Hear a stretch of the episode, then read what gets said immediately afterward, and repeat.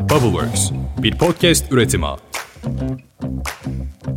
Günaydın. Bugün 22 Şubat 2023 ben Özlem Gürses. 5 dakikada dünya gündemine hepiniz hoş geldiniz. Bu gündemi Pushholder ve Bubbleworks Media ile birlikte işbirliği içinde hazırlıyoruz. Öyle böyle derken Şubat ayı da bitiyor farkında mısınız? Hadi başlayalım.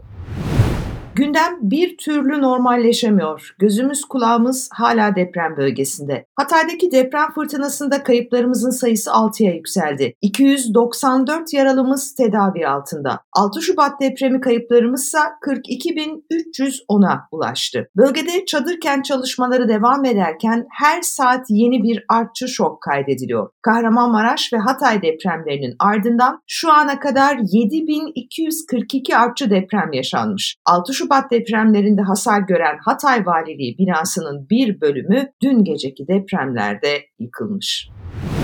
İktidar ittifakının iki genel başkanı Cumhurbaşkanı Erdoğan ve MHP lideri Devlet Bahçeli dün Osmaniye ve Gaziantep'i ziyaret ettiler. Erdoğan Osmaniye Afat Koordinasyon Merkezi'nde yaptığı konuşmasında bölgeye 300 bin çadır sevk edildi, 865 bin vatandaşımız çadırda, 23 bin 500 vatandaşımız konteynerda. Şehrimizde 132 kurtarma aracı, 408 iş makinesi görev yaptı diye konuştu. Erdoğan ayrıca 1790 97 konutun inşa sürecinin hemen bugün başlayacağını da duyurdu ve gerçekten de hemen bugün başladı. Cumhurbaşkanı bir de şunları söyledi. Bir tanesi Kızılay nerede diyor.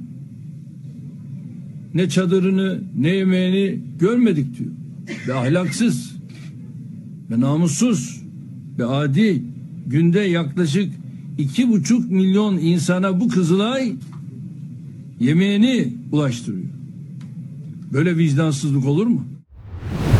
Hepimizin en çok merak ettiği şüphesiz ki depremzede çocuklarımız. Aile ve Sosyal Hizmetler Bakanlığı'nın yaptığı açıklamaya göre refakatçisi olmayan 1858 çocuğumuz kayıt altına alınmış. 1314 çocuk çok şükür ki ailesine teslim edilmiş. 93 çocuk kuruluş bakımına alınmış yani yurtlara gönderilmiş ne yazık ki. 451 çocuğumuzun tedavi süreci devam ediyor. Kimliği tespit edilen 1645, edilmeyen 213 çocuğumuz varmış hala.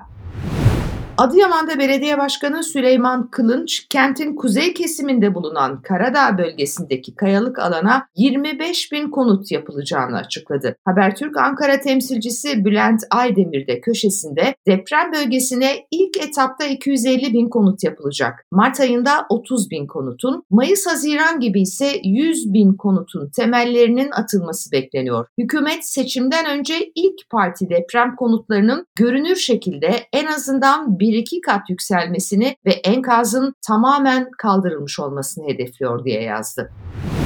61 hukuk insanı depremlerdeki can kayıplarında sorumluluğu bulunduğu iddiasıyla Cumhurbaşkanı Recep Tayyip Erdoğan, İletişim Başkanı Fahrettin Altun, bakanlar ve valiler hakkında suç duyurusunda bulundu.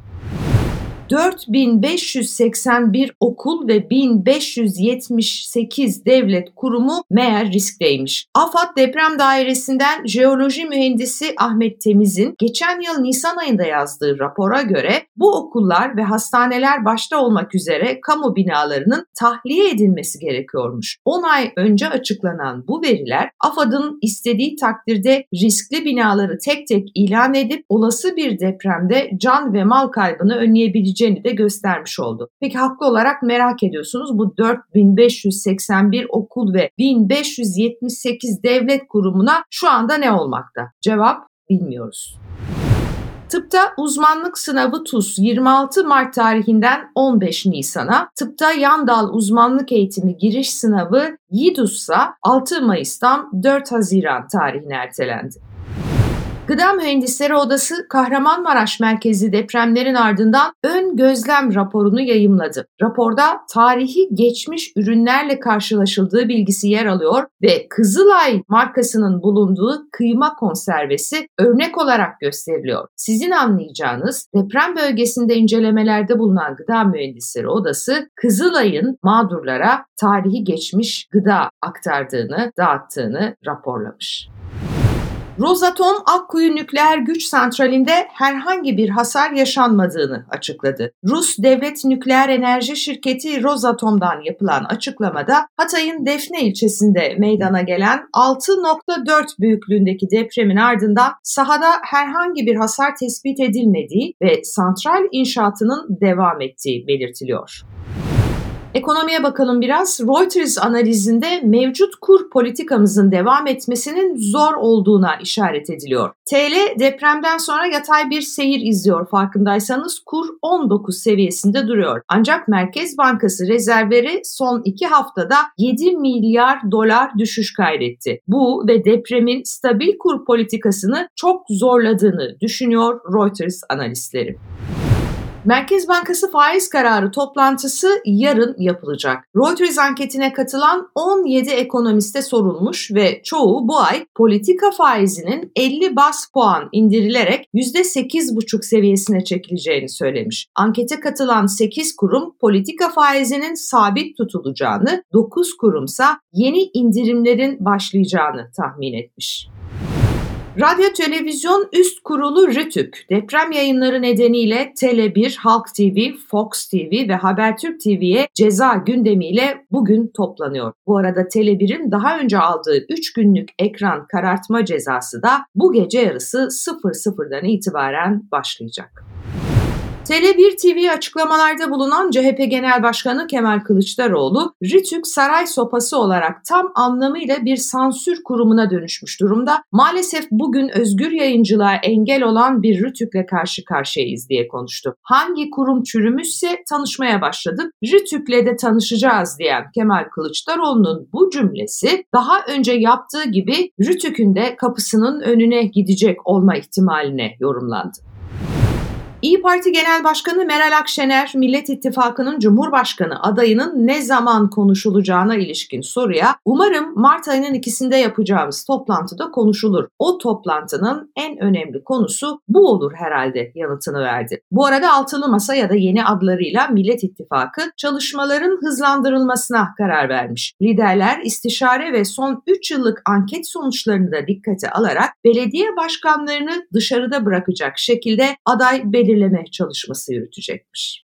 Evet gündem böyle. Böylesine derin acılarımızı dayanışmayla sarmaya çalıştığımız, birbirimize yaslandığımız, sahada omuz omuza hayata tutunma mücadelesi verdiğimiz şu günlerde ne yazık ki siyasetin dili son derece kutuplaştırıcı ve zehirli olmaya devam ediyor. Sürekli olarak iktidar ittifakının temsilcileri not alıyoruz diyorlar biliyorsunuz. Not alıyoruz kim ne demiş, hangi kanal, hangi gazete, hangi gazeteci ne söylemiş, işte efendim sosyal medyada kim hangi paylaşımı yapmış hepsini deftere yazıyoruz diyorlar. Bu haberleri okuduğum zaman çok sevdiğim ve ne yazık ki çok erken kaybettiğimiz Barış Manço geliyor aklıma. Onun çok sevdiğim şarkısı. Yaz tahtaya bir daha, tut defteri kitabı, sarı çizmeli Mehmet Ağa bir gün sorar hesabı.